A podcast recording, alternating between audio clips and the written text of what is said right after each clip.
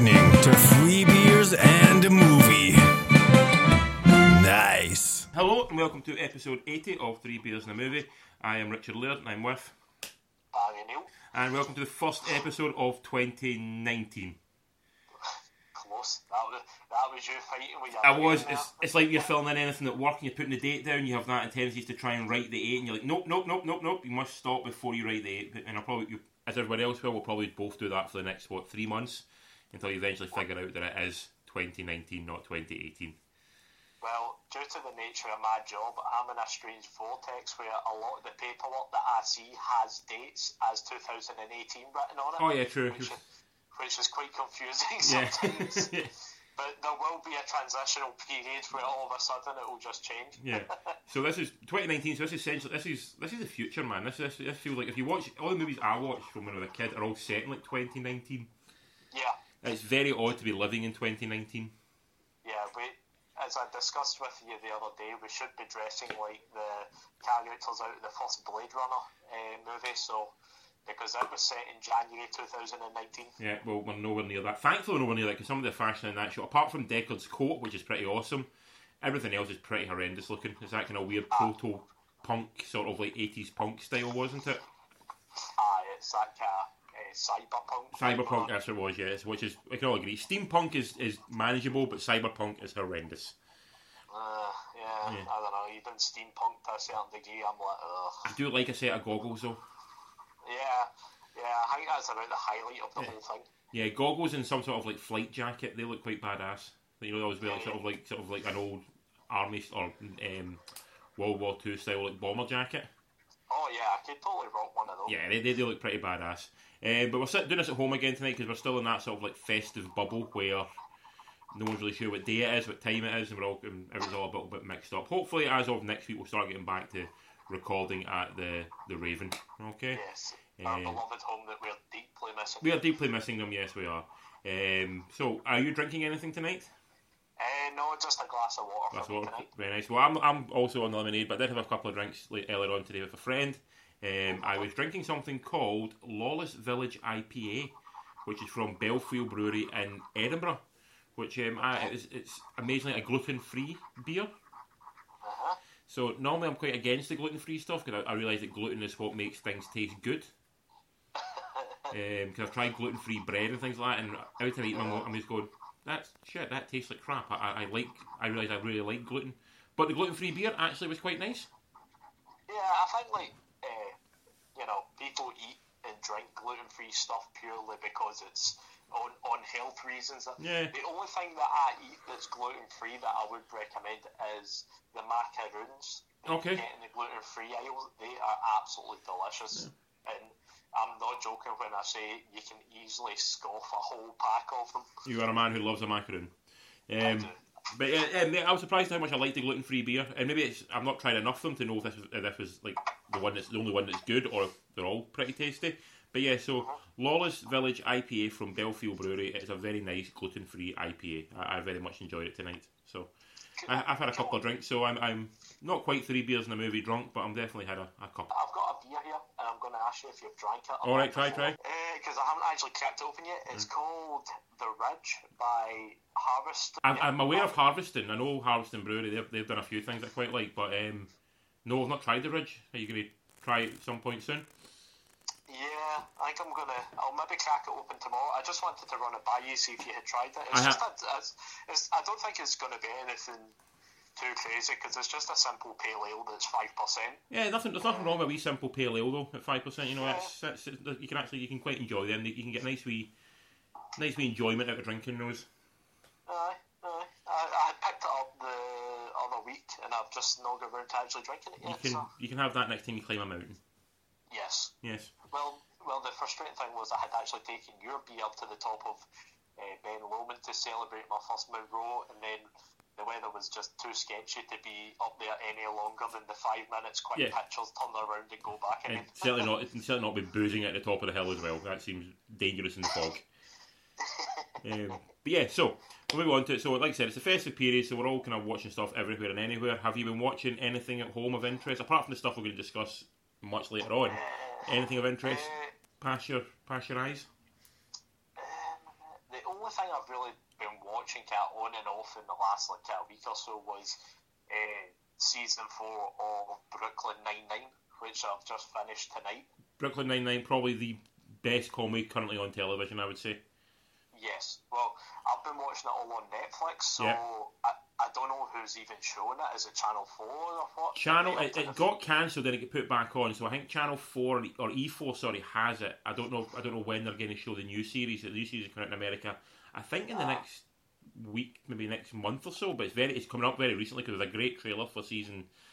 I want to say five or six, but the most the newest season was a brilliant like Die Hard esque trailer for it. Oh, um, nice. So how, we look for it, but yeah, Brooklyn Nine Nine. It's set in a police de- um, department, and it's basically just the, all the idiots in the department doing what idiots in departments do. They're all there's maybe maybe say it's half a dozen characters of note that you get to learn and get to understand, and it's just it's, a, it's just a really smartly written, well done comedy where Yeah, and and it's just light-hearted, like light TV. You don't even. It doesn't take much like uh, concentration. A lot of the episodes are all kind of self-contained. yep. uh, episodes, so with like an overarching theme. So yeah, it's I'd certainly recommend it to anyone that's looking for maybe something just to stick on for half an hour while you're having your dinner or Uh, whatever. it can be very clever though. Have you not seen the one when they do it? It's all in one room when it's just um, Peralta and the chief. Then it's basically just them in one room talking, doing a, a suspect interrogation.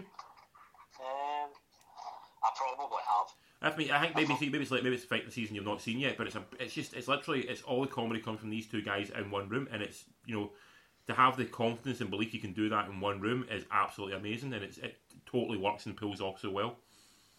Oh, nice. Yeah, so nice. it's, if you get a chance to, you know, anyone get a chance to watch Brooklyn Nine Nine, I cannot recommend it highly enough. It's probably it is by far the smartest and most and funniest comedy um, on TVs now. I, would- I would def, I rate it, I rate it above everything else I, watch. I, I, I make real time for, for Brooklyn Nine Nine. nice. Yeah. nice. Um, myself, I can tell you I've been watching, well, I finished watching a series of unfortunate events from Lemony Snicket, which is showing on Netflix just now. It was season three of that, um, which is obviously it's based on the, the well-known children's books. Um, also, the movie of it maybe about ten years ago, fifteen years ago now, um, with Jim Carrey. This is a sort of different take on it. It's still following the books, but kind of maybe a darker take on it. And um, it stars Neil Patrick Harris. He plays Lemony Snicket and as a host of sort of really interesting, kind of quite big name guest stars in it. Um, but yeah, so season three was the final season of it, and it essentially follows the three siblings whose parents are killed in a fire, and they're shipped off to a series of sort of step parents or adoptive parents who are getting pursued at the same time by someone who is trying to steal their fortune from them in varying Okay. interesting ways. And from that, they're trying to discover who their parents were. You know, did they belong to some secret society? You don't really know. So it just sort of all unfolds like that over over the course of three seasons. And I got to say, I thought it was the full three seasons, absolutely fantastic entertainment. It is a great, great family watch. It's every I think there's every book gets two episodes, which is absolutely plenty of time to to watch it. So that's um, so the first season's eight episodes, second season's eight, and the final season's seven. So every book gets two episodes, and then the final season gets the three three final books plus a sort of finale wrap up episode. So never overstay its welcome. All three seasons pull up, you know, just they, they move at nice pace. They don't try and throw any sort of like extra stuff in there just to try and make just try and pad it out. It, everything in it seems like it's, it needs to be there. There's a few episodes that are only 35 minutes long. You know, it's usually about 50 minutes long, 45 to 50. But a couple of times we go to 35 because we realise the story only demands 35 minutes, and there's something really to be said for that. That they know when that you know less is more, and that's pretty much we've obviously said some of the problems with Netflix are that they, they overstay their welcome with a lot of shows. This really doesn't. It's it's, it's a well done, well crafted, very funny, darkly comic. At times a little bit scary, so maybe you know if you've young kids, maybe not keep, maybe not let them watch it. But any kind of you know over the age of like maybe nine, si- like eight, nine, ten, will will really lap it up, and it gives you a really great appreciation for the books as well. So I would, if you can get a chance to watch it, absolutely recommend it. It's all finished now, so the three seasons once you've finished them, that's it done, and it's it's great entertainment. Alright, cool. I, no, I'll need to check it out. It's, uh, to be honest, I'm kind of in that horrible middle ground now where I am in the hunt for something new to watch. Yeah, and like I said, for three seasons, you're only talking 8, 16, 25, 16, uh, 23 episodes. Nice. Nice. You know, nice. and once you've done it, you can. I left happy with it, and it gives me real great hope that if they do something, because I know they're adapting a lot of uh, Netflix is adapting a lot of the Roald Dahl books over the next year or so. That's sort of one of the next big projects. If they do it in a similar style to what they've done with um, Series of Unfortunate Events, I think there's real potential to actually give them real, you know, to do that something really special with them, and again to not overstay their welcome with it and actually make a, a nicely crafted, well done show. Cool. That's Yeah. good to hear. Yeah, It's, so- it's, uh, we've got hope for the future of like Netflix doing things. If Yeah. this is like uh, if this is the way they're going to go with it. Aye, definitely. I mean, hopefully they do. I mean, every I think every show is like they have different sort of way they're running each and every show. But I think this should most definitely be their template for the the future shows because, um, like I said, we've, we've watched enough of them to know they do tend to overstay their welcome a little bit. Yes. Yes. Um, final thing I watched at home that sort of interest to quite quite a lot of people actually was a film called Bandersnatch, Okay. which is the Black Mirror movie. Oh yes, yes. Um, now it's quite unique because it was, it was an interactive movie where, like, sort of as the movie progresses, you pick a series of, you know, there's decisions to be made. You've got to um, decide what you want to do, much in line with the sort of choose your own adventure stories. Or if you've played recently, sort of the Telltale games that come out, you know, the Walking Dead one and the Game of Thrones one, and the, you know, these sort of decision-based games that, you know, depending on what you decide during the game, that'll influence the story. Um, and um, the story is essentially about a young guy who's invented a game not dissimilar to that, and it's him trying to get the game made. Now, depending if the game gets made quickly, not so quickly, or does well, his life sort of unfolds from that as he begins to realise maybe that his life he's sort of in a dystopian reality where people are actually watching him, um, and they can be influencing him, and he's not really aware of it or becomes aware of it. Um, what did you think of it overall?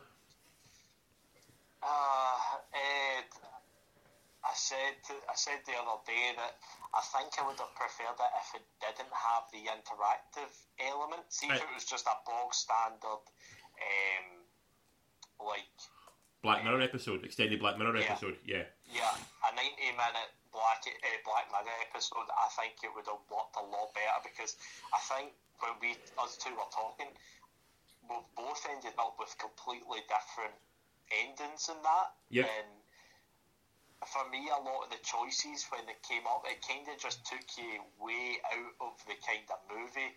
You know, because obviously it's kind of set in the 80s, and it does do a good job for kind of setting the tone and setting the look and all that. But anytime you had to make a choice, I was just about like, ugh. Yeah. This is kind of just.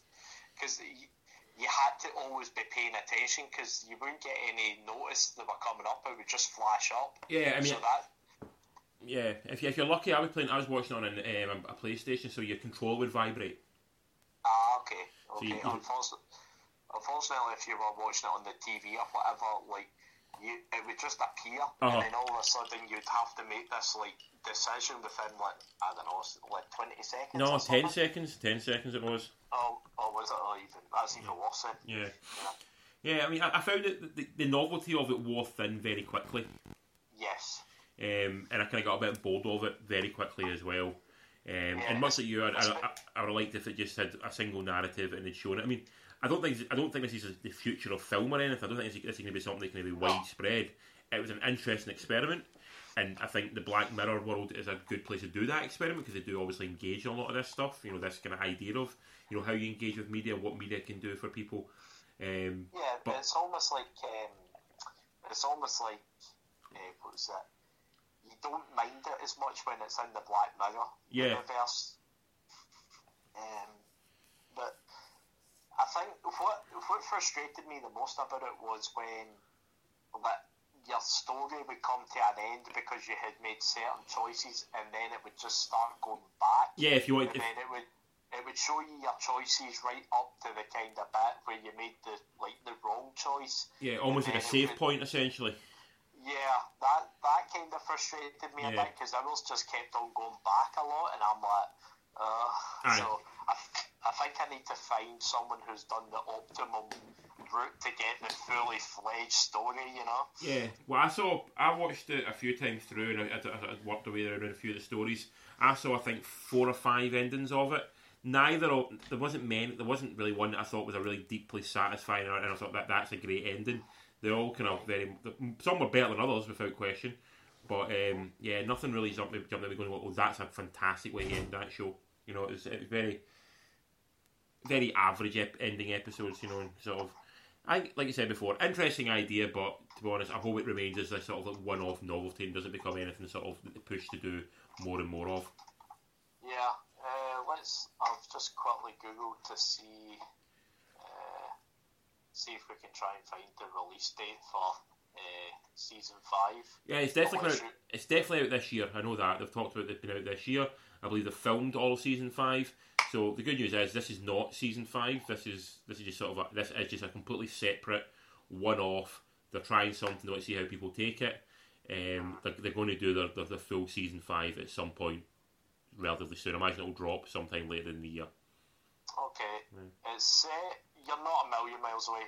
It says here, if you have to go by this website, Digital Spy, early to mid 2019. Yeah, so, so I'm going to be talking like April, May time. aye. Aye, good. which uh, which I'm glad for because see see if we had waited all this time and then the hit is with Bandersnatch and then that was it, I think I would have been pretty pissed. Yeah, they've been annoying. Yeah, um, yeah. So I've been watching them at home. That's pretty much it has been at home. We are going to talk about a few more Netflixy things later on, but th- these are sort of, these are sort of two kind of ones we just kind of rough, uh, kind of randomly watched. Um, the first thing we'll talk about though is one of the cinema releases just now, which is chewing up all the money at the box office. A film that made your top ten of the year. yes. Yes, and that film is Mary Poppins Returns. Yeah, you know, I'd Yeah. like to give it some love. I think it also helped the the fact that I was doing my list, my top ten list, uh, the the night that I had actually seen it. Yeah, I'd so it's fresh. it the day. Um, Yeah, so yeah, so you know, it was fresh in the mind, and I've got to give it some love because you know what, for being a sequel and obviously being a Disney sequel, it it did manage to strike the good balance of not shitting all over the lore of the previous film and the whole entire world. You know, it's actually a really nice sequel. Yeah, so directed by Rob Marshall, who directed um, Chicago and also Into the Woods. Those are two musicals, if you've seen any of them.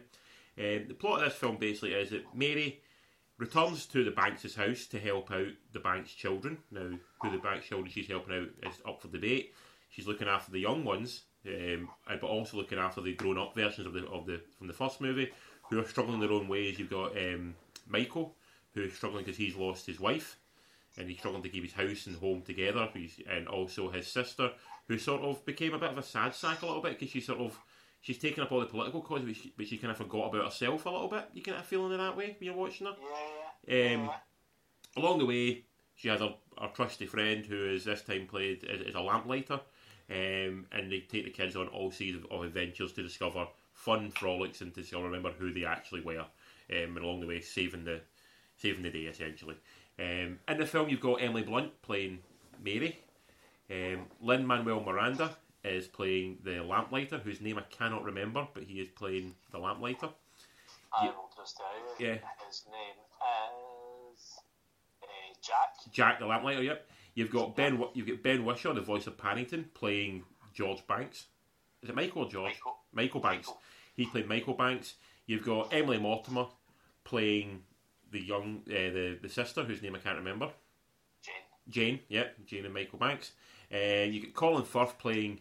I mean, if anyone doesn't know he's a baddie in the film in the first two minutes, then there's something wrong with him. He is the baddie of the movie. Um, but, but not he's not an out and out baddie. I don't think he's just a kind of douche. Uh, you also get Meryl Streep propping up in it, um, playing a, a crazy auntie, and you also, which to much everyone's delight, you have Dick Van Dyke turning up in it for probably the best five minutes of the cinema this year. Um, so, so what do you think overall? What, what, what do you what, what, what, what do you think? I liked it. Yeah, Um, I'm not sure yet about the songs in it. If the, I, I don't know if it's because the the original one's been around for so long Yeah. that the songs are just inevitably stuck in your head because you've probably seen it for most of your childhood. Exactly. You cannot So- judge the songs in this right now because, like I said, this song, this film's been out for like a, a month, whereas Mary Poppins been around for fifty years. Yeah, You know, so those So songs are ingrained, ingrained in your brain. yeah. So that's why I feel I think this is going to be one of those films that's going to be a slow burner. you know, maybe a few Christmases on the TV, and then, you know, that's when it'll really like, you know, it's doing really well at the box office. Yep. But a few a few years on the telly, and it's going to start like really getting into the hearts of people. Oh, absolutely. And I, I, people are not loving the songs right now. They're sort of a bit sort of negative on the songs because they aren't the, the classics of the original, which again, 50 years of constant playing will put those songs in your head. I like the songs. Yes. I liked. I really enjoyed the Royal Doulton Bowl one. I thought that was a cracking song. Um, Uh, I love the one that they sing in the music hall. The one, um, the the cover is not the book. yes, I like that one as well. Yeah. I genuinely thought, see, when I was watching it, I was like, this would be so easy to turn this one into a into an actual stage production. Yeah. Yeah. Um, and I just think it shows that Mary. I've always thought Mary's a bit of a dirty dark side, and I think that song proves she has got that. Um, yeah. And also, I really like the one that the Jack, the lamplighter, sings. Um, Tripping the Light, fantastic. His big sort of solo number he sings, so maybe towards the end of the film, I thought that was cracking as well. Um, so yeah, I actually really dug the songs. I really liked um, all the cast. I thought Emily Blunt was a great Mary Poppins. Absolutely, she absolutely played it perfectly. Yep, I thought, um, and a bit, people have been a bit questionable. She's not playing it the same way as Julie Andrews, but if you read the books, Julie Andrews plays her a lot sweeter than she should be. This is a lot more towards what the book version of Mary Poppins is. She's a lot darker as a character. So Oh, okay. Emily Blunt's taken a lot more inspiration from the, the original book rather than from this Julie Andrews role, which I think you've got to do. You, can't just copy Julie Andrews. You've got to bring something No, of, her, of herself to the role. Exactly, because then people will just absolutely slaughter you for not living up to the original and all that, you know. Aye. So yeah, to go off and do your own kind of take on it is absolutely fine in my eyes. Yeah, totally. And I think also when you're watching it, it still feels very much like the Mary from the first one. Like you can still see that's the same character. I don't think there's any doubt in that. It's just it's maybe a, a slightly older version of that Mary character, but just a slightly different take on it. But it still feels like it belongs in the same world. Yes. How Yeah. did you find the animation? Because obviously, like we're so used to the the greatness uh, of Pixar and DreamWorks and that. How did you feel going back to the kind of older style of animation? Did you like it? I loved it because it felt like it belonged in that world. It felt like you're used to it, that you expect that from the Mary Poppins world. So to, if you use something ramped out with some like sort of perfect CGI, you uh-huh. feel a little bit sort of like, oh, this is this feels wrong. It feels different. It doesn't feel right. Whereas doing it the way it was in the original, it felt like it should be, it should be like that. And I actually really dug it. I thought it was excellent. Yeah, it was good to see the penguins making a return as well. Yes, we all like the penguins. Um, I like the. Um, what was it a bit of I, like, I, like, I just like the whole bowl scene. I thought it was really cracking. I, like, I really enjoyed that whole bit in the film. Thought it felt very much like a real proper family friendly film. And like there's like basically from the moment she turns up when they're going for the bath. You know when they, from that point until about the end of the Doulton Bowl scene, it felt like a really proper, fun, fun kids film. You know, it felt like a real good family movie that the whole everyone could get involved in. There was some moments of darkness in it, you know, with the stuff with the father dealing with the wife, um, you know, passing away. Um, and you see a little bit of darkness in, the, in Mary's sort of character a little bit when she sort of reacts to a few things. But overall, I thought I thought it was absolutely brilliant. I know, I absolutely dug it as well, and it, it was good that it had that kind of element in it as well when it did deal with like kind of sadness and stuff, you know. And it's it's nice that there's a lot more kind of you know kind of younger younger rated movies nowadays kind of dealing with that kind of subject matter and not kind of shying away from it. No, it brings a depth. It brings a depth to it. It makes you understand the world you're in because, like, you got to understand why is Michael like the way he is, and it's always like whatever's happened in Michael's life has, has happened very recently. So Yeah. you need to have a reason for, like, in the first one, there's, there's a reason for Mary turning up. So you need to have a reason in this one why Mary would come back again, and this is the perfect reason. She's there not only to help him out with the kids, she's there to help him, you know, come to terms with what's happened in his life. Um, I know I would have liked to have seen a little bit more of uh, Jane Banks' story. Agreed. That's really- yeah, I agree with you, dude. I think that, I think that's one of the negatives of the film that it really didn't give much credence to the to the to, to Emily Mortimer. She didn't really have much to do at all in the film. Yeah, she was really just a kind of side to kind of to tick the box of uh, what was happening in the first movie. But that's my that's my really my only true negative vibe towards this movie is that like there wasn't enough of her like kind of you know what's she up to when she's not hanging out at the uh, like Michael's house with Aye. the kids. Yeah, no, I agree You know? totally. I am I'm absolutely with you. I think it was the only sort of small negative in the film all the way through it. Um, I absolutely, I 100 percent agree with you. Uh, can we get to the main point of the film? What do you think of Dick Van Dyke's cameo? Oh, I thought it was brilliant. Yeah. absolutely brilliant. Absolutely, just magnificent. Just the man can. The man is like 95, I think, or something like that, and he can still dance like that. Yeah, to pull to pull off that kind of uh, dance routine on top of the table and stuff was just absolutely phenomenal. Yeah, You know, and just like the little subtle touches, like having like the red flower yeah, in the suit and the and the bit of the suit as well was just absolutely perfect for me. It Yeah. really just it really just captured the magic from the first movie. yeah. Absolutely great. And apparently, they gave him like they, they they choreographed like four or five dance routines. Sort of like everyone, really easy one up to the one he done in the the, the film, which is part of the hardest one to do. And he uh-huh. insisted, and he insisted on doing the, the hardest one because He said he can still do it, Nice, and he nice, and he did nail it absolutely, hundred percent. cool. Yeah. that's awesome. Yeah. So what out of ten, what are you gonna give it? Ah, it's an eight out of ten for me. Absolutely hand down eight out of ten. I agree, hundred percent. Eight out of ten as well. Absolutely, just a great, fun family film. Maybe not quite as good as original, but still very close and very enjoyable. Yeah, the, um, aye, aye. Maybe over time, like maybe over the few years, it could slowly creep up to Yeah. maybe a nine out of ten. But definitely, definitely a great double watch. Mary Poppins followed by Mary Poppins Returns. It'd be, it'd be a great kind of double, double, double feature. Yeah, that would be good. I'm surprised. I don't know. Maybe next Christmas we'll maybe get the double header from the cinemas. That would be nice. I, I'd definitely go and watch that.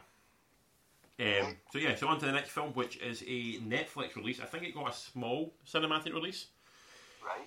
in a few places, and that film is Bird Box, directed by Susanne Bier, who directed Sere- Sere- Serena, the one with um, Bradley Whit- not Bradley Whitford, Bradley Cooper, and um, Hunger Games girl, whose name I can't forget, whose name I forget right now. She's Jennifer Lawrence. Jennifer Lawrence. And she also directed The Night Manager as well, um, the TV show that was massive a couple of years ago, the one with um, uh, Tom Hiddleston. Okay. Um, so the plot of this film essentially is that there is a a presence, a monster, something something in the world that basically, if you see it, you will proceed to kill yourself. Um, the world is sort of basically this, this, the, the, the world has come to terms with this idea that this is this is happening. So people who are left in the world who are voicing it the first time around are forced to basically if they, if they go outside, they have to blindfold themselves in order to not see this damage. They have to naga- navigate the world essentially blindfolded to make sure they don't ever see the, the demon or creature, whatever it happens to be, that's going to you know that will cause them to kill each other or kill themselves. Sorry. Um, in the film, you've got Sandra Bullock, who is sort of- she's in the film. She's trying to navigate the world to try and get two young children from up to to a place of what she thinks will hopefully will be will be safety. Um, you've also got alongside her uh, Trevante Rhodes, um, who who is in Moonlight and Predator. Uh, Okay. he turns up in this as well. You've got John Malkovich, um, who plays basically end of the world John crazy. Malkovich. Yeah, plays John Malkovich, end of the world crazy person. Um, you get Sarah Paulson as well. She plays the sister, who's only in it very briefly at the start, but I like Sarah Paulson. And also Danielle Macdonald, who plays another survivor, who you see sort of is only in it quite briefly, but plays quite an important role in it. She's a, she's the one who's pregnant, so she, she plays quite Yes. a, she plays quite a big role, and she'll be mentioned later on in the epi- in this episode as well. Um, yeah. What did you think of this one? I liked this movie for the most part. Um, the kind of ending just, I was, I was kind of sitting there just like, what the hell is going on now? It Well- kind of just, I really, I really enjoyed like, I don't know, maybe like the first hour Yeah, of this movie. I thought it was absolutely solid, and then the second hour just seemed to kind of start losing itself. Like it just kind of, it seemed to just don't know where it was going. yeah, I found like you do. I, I don't know about you, but I noticed that. I don't know if it was because you had previously told me that uh, you found the cat ending just to be a bit kind of like just all over the place. But I don't know if that was because I was maybe watching for it. But I certainly noticed there was a change in the movie. Like I noticed there was a certain kind of degree in the first bit of the movie. It was good. yeah. And then the second half of the movie, I was a bit like, this is a bit lackluster, and it could really have done with just trimming some of it off and just getting to the point, Absolutely. It was at least twenty minutes too long. right? Um, and you, you definitely lost about twenty minutes of the film. I thought the premise was quite interesting, but it, Yes. they never really fully explore it or explain it. Um, No, no. And with that, even within that film, the rules change over what happens. You know, it's like why is it if you if you see this thing, you kill yourself, but if you kind of half glimpse it through a a blindfold, you don't kill yourself. And it can't get through doors. If you're inside, you're okay, but if you're outside, you're not. It just it felt like it was very Yeah. It, it, it was very hard and loose with its rules, and you have people turn up in the film who don't need their blindfolds, but never really explains why they don't need their blindfolds. Yeah, they're just mentally ill. So Aye. it's completely fine for them to see it and not be affected Aye, by it, that seemed to that seemed to be not really explained very well. The, what I will say about this film is the shadow of a quiet place looms very large on this film. Yes. So- yes. Obviously, we both love the Quiet Place. Um, it was one of our top films of, of 20, uh, 2018. Um, came second in our poll, but I thought the Quiet Place showed a lot more confidence. It laid its rules out probably in the first five minutes of that film of what you can do, which is basically do not make a fucking noise. If you make a noise, you are dead. Yeah. This film doesn't do that, and it, and it because of that, the confidence in its own premise seems to lack for good chunks of it. That's why it's got to do the whole jumping back and forward in time to try and almost fill the story out and explain things, because it, it becomes too wishy washy as to what you can do and what you can see and what, what the actual rules are. Whereas a quiet place, the rules were laid out straight off. Like you knew the rules, and everyone watching the film knew exactly what the people can and can't do, and because of that, it held up a lot stronger, and you could get into the sort of the drama of the situation so much easier. Yeah, I just and also that if if we're going to start comparing it to the Quiet Place in this movie, I felt a lot of the time the people weren't actually in any sort of like inherent danger.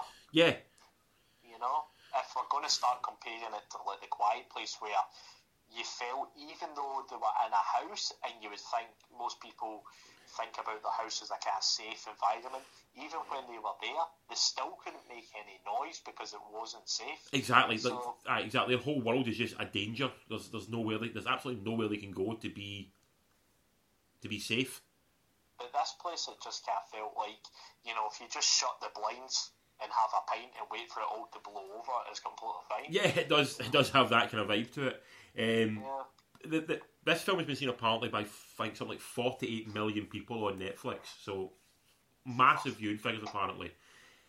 I think you can put it down to one thing, and I think that is the fact that people love Sandra Bullock. Right? Yeah. Yeah, she was a strong lead in it. I'm not going to deny it. It's like she certainly set the tone of uh, a kind of jaded uh, kind of mother who Yeah. suddenly finds herself being in this situation, the kind of end of the world kind of scenario. Yeah, You know, she played it well. I think I think she has got like pulling power in terms of an audience. A bit like you know people go and see a Denzel Washington film just because Denzel Del- Denzel is in it. People will watch a Sandra Bullock film just because Sandra Bullock's in it. She has she has that level of power. Mm. Aye, Um, aye. But yeah, so out of ten, what do you think of it? Uh, um, see, I have to, I have to think about. Am I going to be rushing back to go and see it anytime soon? My answer is no. I will not be. No, either am I. I'm going low with this one. I'm going to say, I'm going to say five out of ten. I'm slightly better on it. I'm six and a half out of ten. I thought it was the premise was nice. Some Yeah. of the stuff worked, but just like I said, the shadow of Quiet Place looms very large on it. And apparently, this is based on a book. Um, it was out, Right, befo- yeah, out before the Quiet Place, and apparently the book ends in a much better way, uh, in a much Okay. darker way as well, which I've heard. So maybe they should maybe should have went more for the, the book ending. Yeah, Yeah, I did. I did like um, John Malkovich's uh, sto- uh, ca- character in it, and Yeah. I did like the fact how he even brought up the kind of devil's advocate. Bit. Yeah. Uh, this isn't really a spoiler because it's not ruining anything, but when they're at the supermarket Yeah. and he's in the drink aisle Uh-huh. and he's having a good few drinks, and then he starts making that speech, Uh-huh. and I'm just like, yes. You know fine well there's there's going to be someone at the end of the world standing there going, we really don't need to go back for those folk. We should just leave them." yeah. We can live it out here. We get everything here. Yeah, totally. Um, Yep. Yeah, so like I said, it's. I think we both agree it, it has its moments in the film, but overall, maybe it's a bit of a. It's not quite what you want it to be. Yeah. Yeah. Yeah, I'm kind of I'm kind of intrigued now to actually go and try and find the book and find out the car what is the better ending. Yeah, no, I think from what I've heard there, the, the second the book, is a much better ending. Cool. Cool. uh, if you want to know, I'll tell you. I'll tell you off recording. Okay. okay, cool. Um, so third film is a film again on Netflix. It released a few, I think about a month or so ago, um, and it's a film called Dumpling, Right. directed by Anne Fletcher, um, who directed Twenty Seven Dresses, The Proposal, um, Hot Pursuit. That was out a, a year or so ago. So very much in that guise of sort of films for ladies. If that if that's not too sexy to sound, it's films for women. It's sort of it had a specific audience that it's aiming itself at. It's sort of that kind of younger audience, maybe Yeah, mid uh, mid this twenties. was this was definitely not on my radar at all. Excuse me. Excuse me. Oh. Uh, to the point where I had to go and actually search it because Yeah. it wasn't appearing anywhere on my Netflix. So Yeah. if this ruins my algorithm, I'm blaming you. okay. Um, so the plot of this film is essentially a, uh, a young girl who's living in a sort of is it Texas town. Um, her mother was a former beauty queen. She's definitely not the beauty the, the traditional beauty queen look. Um, and basically, as a political statement, she enters into the the, the the beauty contest to try and prove something to her mother and force mother to challenge who she thinks she is and who and the relationship between the two of them. Um, along the way, she meets some friends who do the same. They're all sort of alternative as well, and they're all doing it for their own various reasons.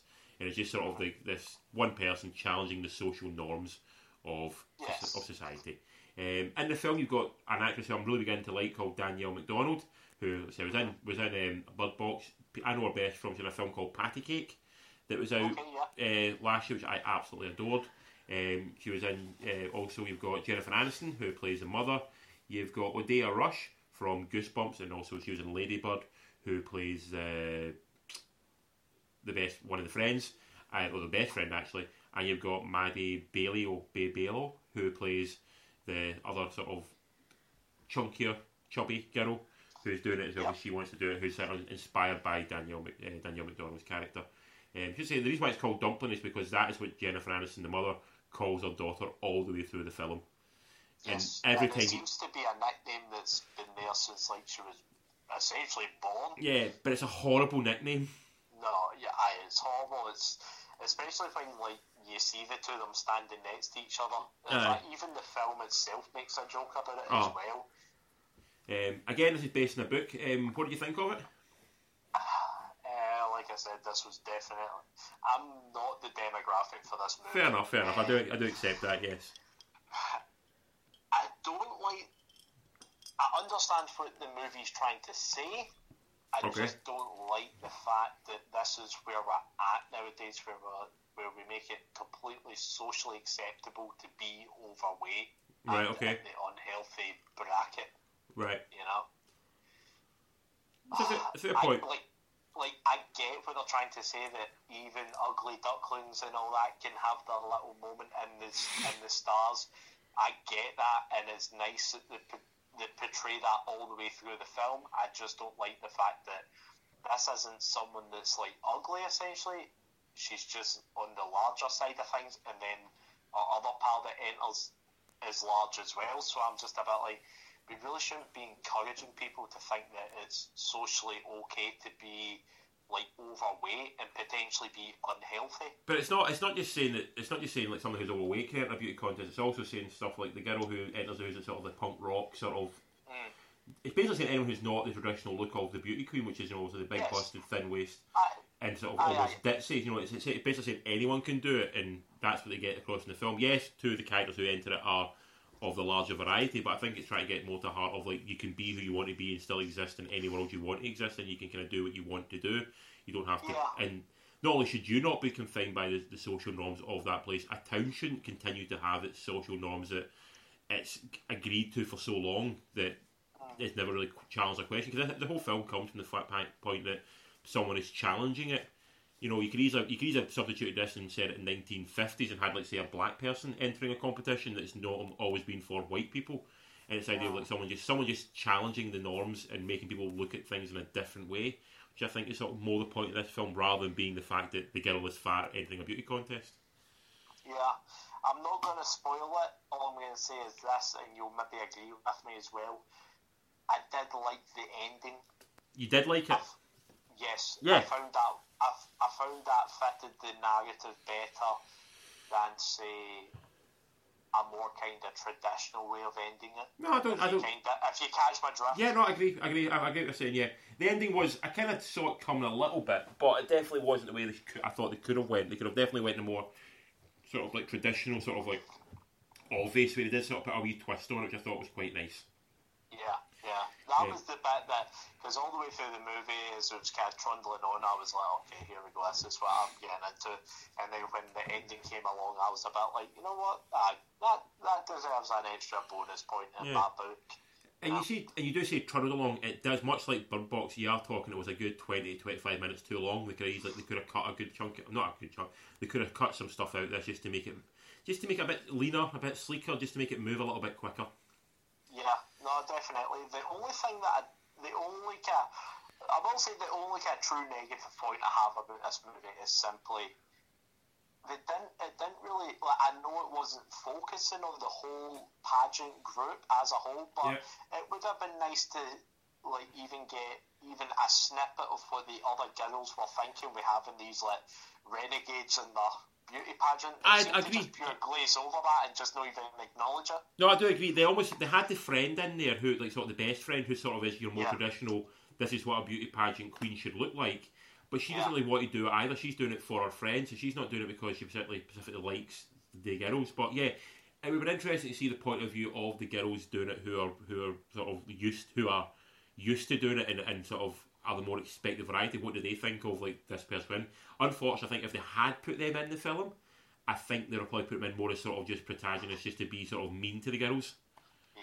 They probably would have been your- more sort of atypical, like sort of bad girls, you know, sort of just being mean for mean's sake.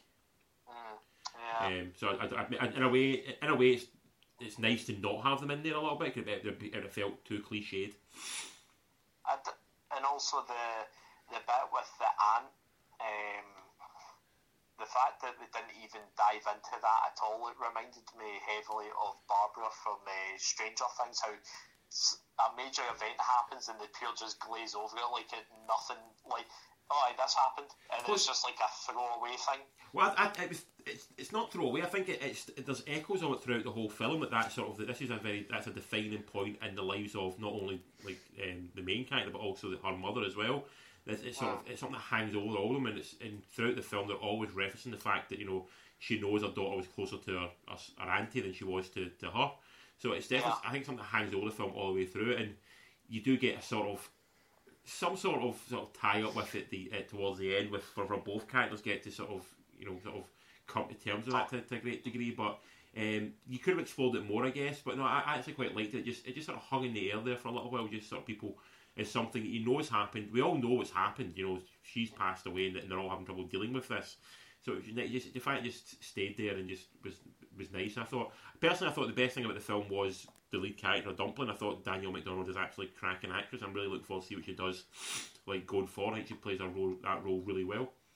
Yes, absolutely, Yeah, and like- absolutely. And then seeing her as long as she as long as she doesn't fall into the camp of being the the fat best friend that's always there No. role, you know. this role, she does a film called Patty Cakes where she plays a, a girl from New Jersey who wants to be a rapper and no one wants to take her seriously because she's basically a redneck and also she doesn't look the way a rapper should look.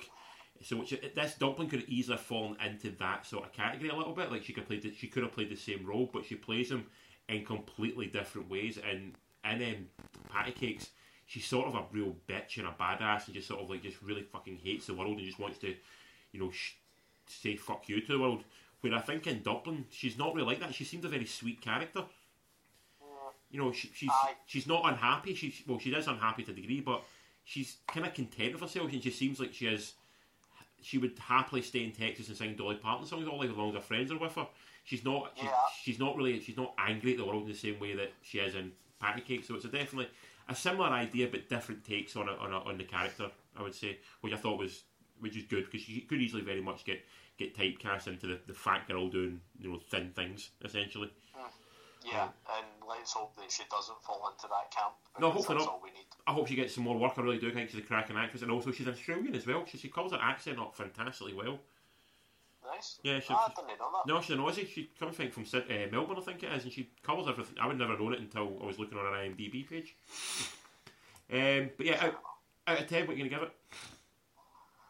Uh, what am I gonna give it? Like I said, it's a film that I probably would never have watched in a million years unless it was for this thing. uh, but I did actually enjoy it. Yeah. Did you watch yourself? Did, most did, did Stacey watch it with you? No, no, I was watching it at two o'clock in the morning, Nice. having a quiet cry to myself. yeah. so You can do it, dumpling. yeah. Um, I'm gonna I'm gonna go with I'm gonna go with solid seven out of ten. Oh, solid seven. Solid seven. Yeah, you know, you know what? Fuck it, I'll join you there. Seven out of ten as well. So, aye, aye, because it does deserve it. Like I said, it is it is giving off a good message for like you know overall it's giving off a good message. And it kind of also kicks her mum back into line as well, so you know, Yeah. that makes her start And if you think- appreciating her daughter. Put yourself in the in the mind of the audience who that film is more aimed at. They'll they'll most definitely really enjoy that film. Oh, definitely, Yep. definitely. Yep. So last film of the today's pod is one that was released on BBC, which is very unusual for a film to get its first airing on BBC. Um, it's a film called Happy New Year, Colin Burstead. Um, directed by Ben Wheatley, who did a film called um, Free Fire a couple of years ago, which um, we all loved. Um, High Rise as well. Field in England is another big one he done as well. Um, that also got a BBC release, so he's, he's, he's known for doing these sort of very random releases. He wants to get his films. He wants his films to be seen, so he'll, he'll try different ways to try and get his films seen. So he, I've listened to an interview with him. He basically said, if he put this out in cinema, it would probably be on like say fifty screens across the country and get seen by about you know if, if he's lucky, two thousand people. Whereas he puts it on the BBC, it's going to be on the iPlayer for the next year. BBC promotes it, and it could potentially get seen by millions. Yeah, You know, so smart idea. So he, he's he's got he's, he's got different. You know, he knows films have to. He wants film to be seen. This is the best way for his film to be seen. So it, yeah, I- so you got to applaud the, the effort he's doing for the distribution of that, and try and get it out there. I think just as you're saying that, I will wholeheartedly agree that this film is better suited to be watched at home. I don't think I don't think this would have done nearly as well as probably will do in the iPlayer if it was in the big screen. I absolutely You agree. know, Absolutely Just because of the, the whole subject matter of the film and Yeah. the way it's shot and all the rest of it, it really it would get lost in a big screen almost. A little bit, yeah. Um, so the plot of the film is that Colin, the, the hero of the story, Burstead, um, rents a sort of large chateau um, somewhere, um, and invites all the family to come and stay over. Family, family relation, um, sort of like in-laws, friends, f- family of friends. Everybody comes to this big house for a, a New Year's party. I think it's about twenty odd people in the film. Um, by the end of it, um, as you can imagine, you get so many people together. They all have history. They all have, you know, you know, axes and you know they want to throw at each other. They all have, you know, things they want to bury with each other. They all have things they want to bring up with each other, and all this sort of starts to unfold over the course of ninety minutes um, in this house. Um, in the film, you've got you've got a huge cast. So I don't know everybody in it. So you can Sam Riley is what's one of the better known actors. Charles Dance from Game of Thrones is in it. Um, Sarah Baxendale, who pops up in a lot of British TV, she's in it. Um, Bill Paterson, Scottish actor who pops up in a lot of stuff, he's in it as well. And Hayley Squires, who's a, a favourite British actress of mine, she pops up in it as well. So, it, but it's a wide-ranging cast of people in this movie. Um, I personally, I'm a big fan of Ben Wheatley. I, I think he's a cracking director, a cracking writer as well, and does a lot of really interesting stuff. Um, I enjoyed the hell out of this. I thought it was amazing to breathe so much life into 20 different characters and give them all their own little arc within the film without feeling like being crushed or being overawed with it. It felt everybody you knew where everyone's situation was in the film. You know who was pissed off at who, you knew who was happy with who, and you could see where where things would where, where the lines would be drawn with people. So I thought as a feat of like sort of writing um, and directing, you know, in story structure, I thought it was an absolutely fantastic piece of work. Um, what did you think of it? Yeah, pretty much the same. Um, this was once again watching it in the early hours of the morning. I I think I watched this after Dumpling. Right. I think. Um, and yeah, I thoroughly enjoyed it. I I liked the fact that it was all contained in this massive house. Yep. So you, you had these nice like kind of like sweeping shots from like one room walking down a corridor into the other room. Yep. And there's a whole entire other conversation going on. Yeah. So that's what I quite liked about it as well. It kind of added a nice kind of dynamic to it. Yeah, it felt you were You know, const- it felt like you were constantly just dropping in on someone's conversation. Nothing seemed staged or stilted. It felt like you're like you're moving from one room. You're like you're hearing what person A and person B are saying, and then you'll Yes. suddenly suddenly spin off, and all of a sudden you talk, you listen to person C and D, and it's like you, you've not heard all the conversation, but you know it relates to something that A and B were talking about as well, and then from that you get to understand something about person E who you won't see for the next five minutes, but you know why he's in that position, and it, it just it brings everything so well together, and it, and it and, and every sort of scene in the film because it's quite a short film. Every scene importantly just adds an extra layer to everything, in order that you eventually build up this sort of dynamic of who everybody is and, and what their and what their purpose is in, in many ways. Oh, absolutely. And I like the kind of, I like the dynamic. It, it's so relatable. Um, Oh yeah, that's what I thought. Yeah, when I watched it as well, that you go, like, oh my god, the family dynamics there seemed oddly far too close to home at times. yes, absolutely. It's like even just like subtle little things, like not even so much like the of, uh, kind of father and son. Uh, and the fact that they are like arguing outside, it's more the fact of that happens within the like the pretty much the minute they turn up to the house, Oh. they're outside and they're having a chat, and then it escalates really quickly into like quite a heated debate. Aye, you know that's not the first time they've had that argument, or that's not the first time they've came to blows over something like this. Yes. You know, you know this is this is something that's been ongoing for months, even years. That, that, that's still, and that's what you got with every character. Even though you only meet the character very quickly, you get a real sense of history very quickly about each character, and I thought that was really well done. Aye, absolutely, absolutely, and that's what I kind of liked about it all. And even like, and even uh, oh, I can't remember what relation she was to the main guy, his sister. I think. Right, okay, yeah. How she had invited uh, the brother, Yes, who had obviously, who had obviously been kind of like pushed to the side with Yeah. the family. kind of the black sheep of the family. fact- yeah, and the fact that like she had invited him but not told anyone, you can see that kind of stuff happening as well, and you're just like, this is just classic like family traits. It's, Yeah. it's al- it's almost like the guy's almost written it almost from like his own real life experiences. Yeah, I mean it's, it's hyper realised, so it's, so it's like it's not it's it's it's realistic in a sense of some of the stuff you can imagine happening, but maybe not quite at such a heightened level. Um, you know, maybe it's sort of maybe done on a slightly sort of more exaggerated scale than sort of maybe than, than real life, but the ideas were all definitely sort of you can imagine were based in some sort of reality. Oh, I definitely. Um, uh, you, when watching it, you could tell it had that feel about it. You know. Um, yeah, so I'd also say I, I, I 100% agree with you. I think it is a television watch, not a cinematic watch. Um, It's almost a stage play, to be fair. You can almost see that on the stage. You know, you can obviously it's, it's just a play. Um, Yeah, It could yeah. it could totally play like that. Um, and I think because of that, TV is a, is a perfect sort of place for it to be on. Because that really gives it a sort of and it, and, and it forces you to engage with it well in a, in a, sort of more intimate way as well. Like I said, I think maybe in a cinema that intimacy might be lost.